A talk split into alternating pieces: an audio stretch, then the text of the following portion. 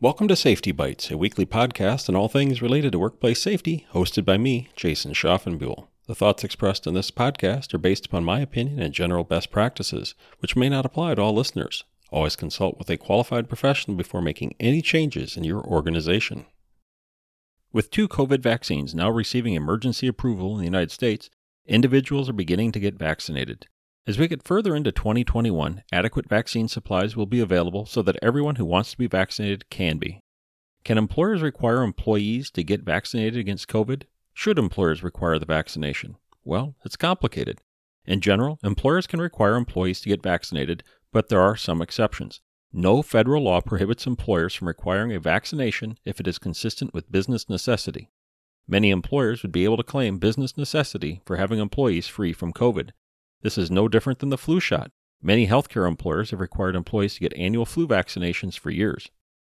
Employees with disabilities or religious beliefs that prevent them from getting vaccinated should be provided with reasonable accommodations as required under the ADA or the Americans with Disabilities Act.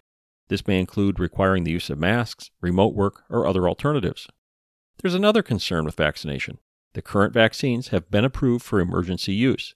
This means the vaccines are considered experimental.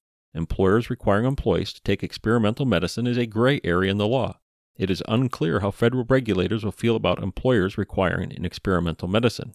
It's possible that general approval of vaccines will not occur until mid 2021 or later.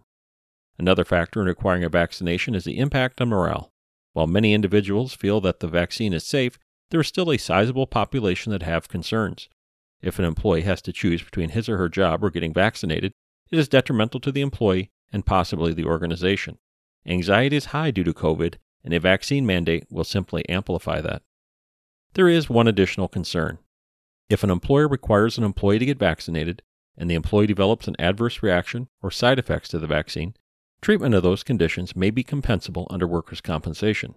Of course, this would depend upon the specific facts in each case, including the workers' compensation law in the state that has jurisdiction over the claim. As an employer, what you choose to do is up to you as long as it is consistent with federal, state, and local law. Hopefully, this information helps you to begin to form an idea of what your approach may be. If you have additional questions, I encourage you to speak with legal counsel. An appropriately qualified attorney can provide you with an opinion on what is legally defensible and in your organization's best interest. Remember, what you do for safety today may prevent an injury tomorrow. I hope you enjoyed this podcast and will join me next week until then, please make time each day to create a safer workplace.